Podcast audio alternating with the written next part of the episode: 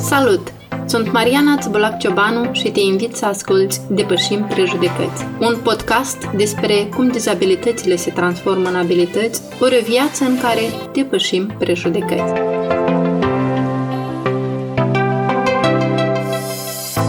În episodul de astăzi vom discuta istoria inspirațională a unei femei care a reușit să treacă peste orice prejudecată și să-și vadă visul împlinit, convingându-ne în acest fel că Inspectoratul General al Poliției din subordinea Ministerului de Interne se ține nu doar pe umerii bărbaților, ci și al femeilor. Servesc Republica Moldova, cu acest jurământ își începe cariera orice absolvent al Academiei de Poliție Ștefan cel Mare, carieră care te impune să fii curajos, demn, responsabil față de cetățeni și de viața persoanelor care te înconjoară. Dacă vreți să știți care este motivația unei femei polițiste de a fi mereu în acțiune, de unde găsește ea acel curaj de a trece peste anumite infracțiuni grave, există sau nu egalitate de gen în poliție, sau dacă s-a reușit în urma procesului de reformare a poliției ca inspectoratele acesteia să devină mai inclusive, mai adaptate nevoilor persoanelor cu dizabilități din țara noastră. Despre toate acestea vom vorbi cu eroina podcastului nostru, pe nume Mariana Karabanov, polițistă și una din cofondatoarele Organizației Femeilor Polițiste din Republica Moldova. Bine ați venit la acest podcast! Vă rog să ne povestiți cum dragostea de epoleți și-a croit drumul în viața dumneavoastră și cum ați ajuns să aveți meseria de polițistă. Frumos sună termenul de polițistă, pentru că noi foarte des inițial utilizam polițist și pentru doamne și pentru domn, dar îmi place cum sună polițistă. Nu pot spun că mi-am dorit dintotdeauna să devin polițistă, nu a fost unul din visele mele, pentru că eu îmi doream să fiu traducătoare, iar uh, întâmplarea a fost ca să devin studentă la asistență socială, fiind în prima promoție la Universitatea de Stat din Moldova la această specialitate și la anul 3 de studii am făcut practică în cadrul unui inspectorat de poliție și atunci mi-a venit ideea că uite ar fi interesant ca cunoștințele de la asistență socială să le utilizez în activitatea poliției, astfel încât la absolvirea studiilor de masterat m-am angajat în cadrul Academiei Ștefan cel Mare, fiind ulterior mai mult timp implicată în procesul de instruire și de pregătire a viitorilor polițiști și polițiste. Și uite așa, aproape aproape 20 de ani am fost angajat în cadrul mai multor subdiviziuni și astăzi mă bucur că pot utiliza termenul de polițistă. O angajată de la IGP rămâne o angajată și acasă sau cumva sunt două personalități diferite? Nu, este aceeași personalitate, doar cu roluri diferite. La serviciu suntem polițiste, polițiști, deja Acasă încercăm să ne detașăm în măsura în care este posibil de serviciu, pentru că să recunoaștem profesia de polițist, polițist este specifică, impune anumite riscuri, în special pentru colegii și colegiile care sunt implicați nemijlocit în combaterea infracțiunilor, dar acasă încercăm să fim uh, mame, să fim uh, soții, să fim fiice, adică ca orice om indiferent de profesie. Încercăm să nu aducem serviciu acasă în măsura în care este posibil. Ați regretat vreodată că activați în domeniul poliției, fiind nevoite, spre exemplu, adesea să lipsiți de acasă sau să ratați anumite sărbători din familie? Nu, nu, nu, nu cred că am regretat, pentru că am avut alături familia mea care m-a înțeles întotdeauna și soțul fiind și el implicat în acest domeniu, nu a fost situația în care să am reproșuri, cu uite, tu nu vii sau vii mai târziu sau ești implicat. Cumva ne-am înțeles din, uh, spunem așa, din priviri, iar părinții mei ne-au fost alături și ne-au ajutat foarte mult în educația copiilor, pentru că pentru angajații poliției um, este mai dificil, să spunem, să combini viața profesională cu viața personală dacă n-ai alături familia, în special părinții cărora le mulțumim foarte mult. Pentru că uneori putem să venim stresați și destul să ai o discuție cu mama sau să bei un ceai cu ea și să, cumva să te calmezi. S-a întâmplat să lipsiți ambii de acasă în contextul în care spuneți că și soțul activează în același domeniu? Au fost perioade, în special când vorbim despre perioada în care trebuie să păzim buletinele de vot, în perioada alegerilor, au fost situații în care și el și eu am fost implicați la secțiile de votare pentru asigurarea pazii voturilor, așa că... Venit vorba despre acest context, la ce tip de activități ați mai participat? Dacă puteți să enumerați câteva? Eu, de-a lungul activității, mai mult, adică practic jumătate din perioadă am fost implicat în procesul de pregătire, după cum am spus, a studenților Academiei Ștefan cel Mare. Am fost în calitate de profesoară. Deja mai departe am fost implicată în ceea ce ține de managementul proiectelor. Activități de dezvoltare personală, vorbim despre diferite traininguri. Eu am încercat ca să nu mă limitez doar ceea ce mi oferă instituția, oportunitățile pe care mi le oferă instituția, dar am aplicat în măsura în care a fost posibil în timpul liber la diferite proiecte sau uh, la alte proiecte ce ține de liderism, ce ține de consolidarea capacităților uh, sau, de, de exemplu, de uh, diferite instruiri pe domeniul prevenirii și combaterii violenței față de femei sau vorbim despre alte probleme cu care se confruntă femeile, precum hărțuirea sexuală sau alte situații de discriminare. Dar ce vă motivează ca să participați la diferite traininguri de instruire, de dezvoltare profesională și personală? Așa sunt eu un soi de om că nu pot sta locul. Mi îmi trebuie permanent acțiuni, să mă dezvolt, să fac cunoștință cu oamenii, să interacționez, pentru că dacă eu merg la un eveniment, la o conferință, la un seminar și nu mă implic, nu vin cu situația în care să-mi prezint opinia sau punctul meu de vedere, eu cred că este o zi ratată sau un eveniment ratat cel puțin pentru mine. Pentru că asta e și scopul diferitor activități în care oamenii să se întâlnească, să-și spui părerile și astfel împreună, în cadrul unui brainstorming, se identifică cea mai bună soluție pentru orice problemă. Noi obișnuim să spunem că femeile și bărbații au drepturi egale și că femeile pot face exact aceleași lucruri pe care le pot face bărbații. Dar sunt femeile îndeajuns de pregătite să îndure oare greutățile fizice, psihice ale unor infracțiuni grave, spre exemplu, gen crime, omoruri, răpiri de minori, etc., pentru că fac parte din meseria părerea dumneavoastră? Eu sunt de părerea că femeile și bărbații își au locul în poliție în egală măsură, pentru că foarte mult depinde de dedicație, de profesionalism și nu contează dacă ești femeie sau bărbat, pentru că noi avem femei implicate în brigada de poliție cu destinați speciale fugere, este o, spunem așa, subdiziune special a poliției, în care iarăși se implică forța și o altă categorie de activități. Noi avem colegii implicate nemijlocit atunci când vorbim despre accidente rutiere, atunci când vorbim despre descoperirea infracțiunilor. Și în ultimii ani, dar uh, femeile și-au demonstrat că ele își au locul și merită să fie în aceste funcții atâta timp cât ele își doresc și pot. Dar ele cu siguranță că pot, alături de bărbați, pentru că totul se face în poliție în echipă. Altfel, singur nu reușești să descoperi infracțiune sau să o previi. Conform raportului privind activitatea poliției în primele șase luni ale anului 2021, din totalul angajaților poliției, ponderea femeilor este de 19,5% sau 1564 angajați, 981 ofițeri, 407 subofițeri și 176 salariați civili, iar îmbunătățirea pregătirii profesionale a personalului subdiviziunilor la nivel central și teritorial constituie o preocupare majoră a conducerii Inspectoratului General de Poliție. În ultimii ani, noi am pus accentul pentru a crește numărul femeilor în poliție. Dacă noi în 2015, sfârșitul anului 2015, eram circa femeile, circa 14%, acum la sfârșitul anului 2020 eram în jur de 20%.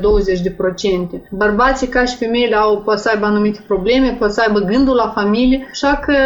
cu siguranță că femeia și-a demonstrat că are, are loc și merită să profeseze această profesie pentru că ele merită, ele sunt sunt profesionale, dar atâta timp cât îți dorești să activezi, nu cred că contează că ești femeie sau bărbat, pentru că femeile se dedică, cunoaștem că femeile acționează diferit, femeile gândesc diferit, dar anume această diferență poate fi foarte bine utilizată în activitatea poliției atunci când venim cu diferite abordări la anumite probleme și astfel că să identificăm soluția ideală. Din propria dumneavoastră experiență profesională, vă amintiți cumva care a fost cea mai grea misiune pe care ați avut-o de îndeplinit? Probabil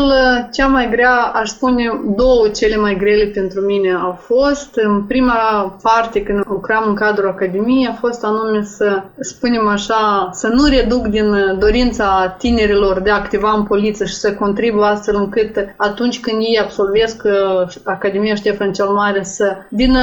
cât mai multe cunoștințe, să fie cât mai pregătiți astfel încât să facă față tuturor riscurilor sau tuturor situațiilor care apar. Probabil asta una din uh, cele mai grele a fost în perioada cât eram profesoară, iar în ultima perioadă pentru mine a fost cel mai greu probabil să transmit mesajul despre egalitate de gen, pentru că noi ultimii ani am, am contribuit foarte mult să ne-am implicat astfel încât să integrăm dimensiunea de gen în toate procesele care au loc în poliție, să transmitem mesajul în fiecare subdiviziune și am avut marele noroc să merg în fiecare inspectorat și sub subdiviziune să transmit acest mesaj, simplu astfel încât să se înțeleagă că egalitatea de gen asta nu înseamnă drepturi mai multe pentru femei și discriminarea bărbaților, așa cum consideră unii. Dar asta înseamnă drepturi și oportunități egale, responsabilități egale pentru femeile și bărbații din sistem, ținând cont de necesitățile și diferențele care sunt între femei și bărbați. Cetățenii Republicii Moldova au acum așteptări mai mari de la poliție decât aveau în urmă cu 30 de ani, când Moldova și-a declarat independența. Lucrurile s-au schimbat mult în societatea noastră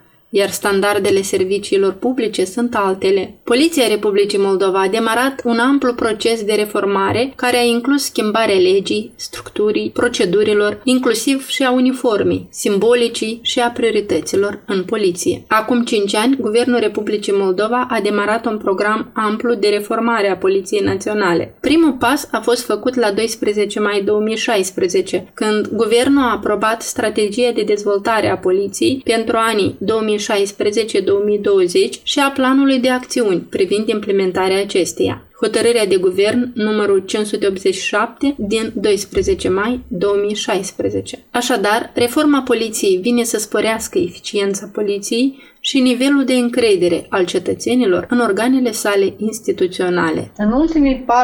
ani, cu siguranță, poliția s-a schimbat. Vorbim nu doar de imaginea poliției pe exterior, așa cum este văzută poliția de către cetățeni, dar vorbim și despre interior, pentru că s-a pus accentul foarte mult pe instruirea angajaților și angajatelor pe diferite domenii, astfel încât să poată face față necesităților cetățenilor sau să reacționeze cât mai rapid la apelul cetățenilor și să, desigur, să crească nivelul de încredere al populației în poliție, plus foarte mult, în special în procesul de reformare în cadrul implementării strategii de dezvoltare a poliției. Poliția s-a reformat foarte mult, vorbim despre renovări, vorbim despre îmbunătățirea condițiilor de lucru, vorbim despre îmbunătățirea serviciilor pe care le oferă poliția în relație cu cetățeni. Cred că foarte mult în ultimii ani poliția s-a schimbat și eu mă bucur că am putut fi implicat în acest proces de reformă a poliției. Ce v-a motivat ca să deveniți cofondatoare a Asociației Femeilor din Poliție. Noi am început acest uh, drum, punem așa, cumva diferit de ceea ce facem noi în activitatea zilnică ca polițiste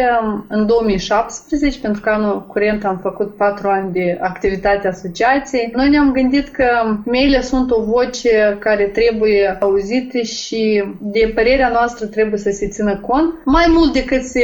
ținea cont, spunem, uh, până acum, iar fiind fiind implicat nemijlocit în procesul de creștere a participării femeilor în poliție, cumva Asociația Femeilor din Poliție a preluat uh, acea funcție de promovare a profesiei de polițiste, de sensibilizare asupra aceste profesii și de a convinge tinerile că profesia de polițistă este una care se merită de a fi, de a activa în acest domeniu. Revenind la subiectul reforma poliției, pe ce direcții de reformare considerați că totuși ar trebui să pună mai mult accent? Cred că ar trebui să mai uh, punem accentul pe ceea ce ține de protecția socială a angajaților, pentru că trebuie să recunoaștem profesia de polițist. Polițist este una destul de riscantă în comparație cu alte, iar asta necesită mai mult efort uh, astfel încât uh, angajații să se simtă mai protejați atunci când sunt în exercitarea atribuțiilor de serviciu. Pentru mine subiectul riscurilor profesionale este unul cumva aparte și pentru mine e foarte dureros atunci când cineva din angajații sau angajatele noastre suferă atunci când sau au anumite situații dificile în, în exercitarea atribuțiilor de serviciu și eu mi-aș dori ca sistemul să ofere mai multe posibilități pentru a ne proteja. Conform articolului 12,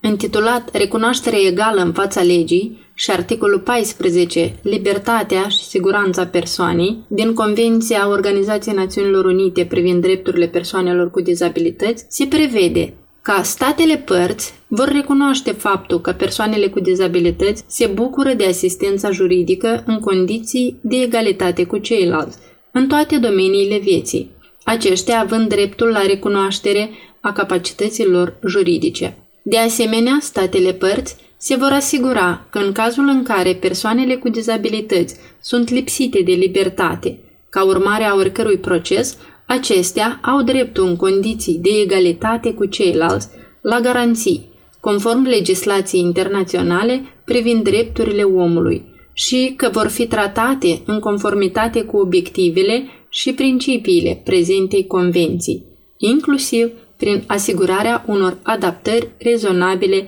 a instituțiilor. Un aspect aparte în activitatea poliției îl constituie într-adevăr respectarea drepturilor omului, indiferent că ești polițist sau ești cetățean de rând. Cum stau lucrurile la capitolul persoane cu dizabilități? Cum credeți, este poliția capabilă să presteze servicii, spre exemplu, pentru aceste persoane? Noi, ca poliție, permanent ne perfecționăm sau ne dezvoltăm, cum am spus, să oferim servicii mai bune cetățenilor, în special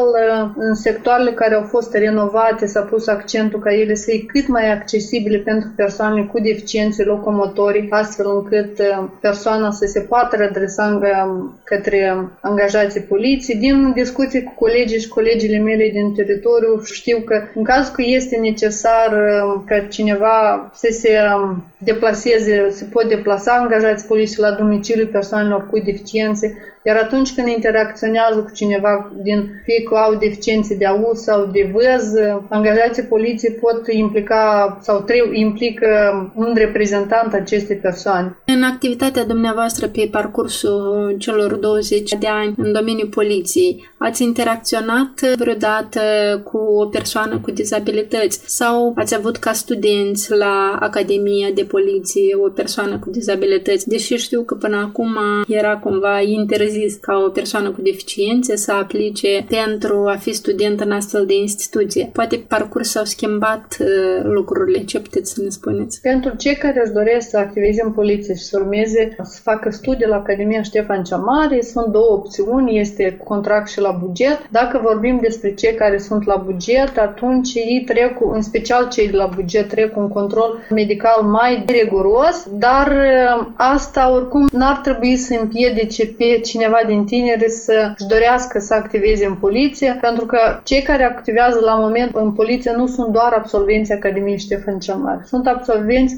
și a altor instituții de învățământ și sunt uh, profesii sau sunt anumite funcții în cadrul Inspectoratului General al Poliției sau subdiviziunilor sale, profesii care nu sunt atestate, vorbim despre cuie poliție, dar care de asemenea pot să contribuie, sunt foarte importante, vorbim de un anumit lucru tehnic sau care este un lucru static, iar pentru că o persoană cu dizabilități locomotorii ar putea foarte bine să se încadreze. Și din cât eu cunosc, câțiva ani în urmă se discuta de a implica sau de a oferi oportunitate pentru persoane cu dizabilități, posibil de a fi angajate pentru anumite funcții în cadrul poliției. Cu siguranță că ele își pot îndeplini visul de a activa în poliție. Dar iarăși vorbim despre specificul fiecare persoană, despre starea de sănătate, independență iarăși de la caz la caz. Amintim că obiectivul general al reformei constă în dezvoltarea unei forțe de poliție responsabile, eficiente, transparente și profesioniste, aliniată la bunele practici internaționale.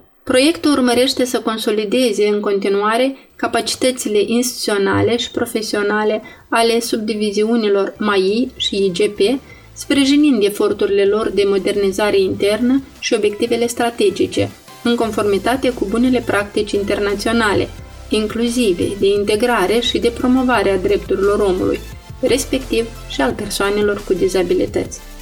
Acest episod din podcast a fost realizat în cadrul proiectului Contribuție la monitorizarea implementării a reformei poliției și informarea publicului cu privire la aceasta din perspectiva persoanelor cu dizabilități, implementat de Alianța Infonet cu ajutorul Asociației Promolex și cu sprijinul financiar al Uniunii Europene și Ambasadei Statelor Unite ale Americii. Opiniile exprimate în cadrul acestui episod nu reflectă neapărat poziția donatorilor.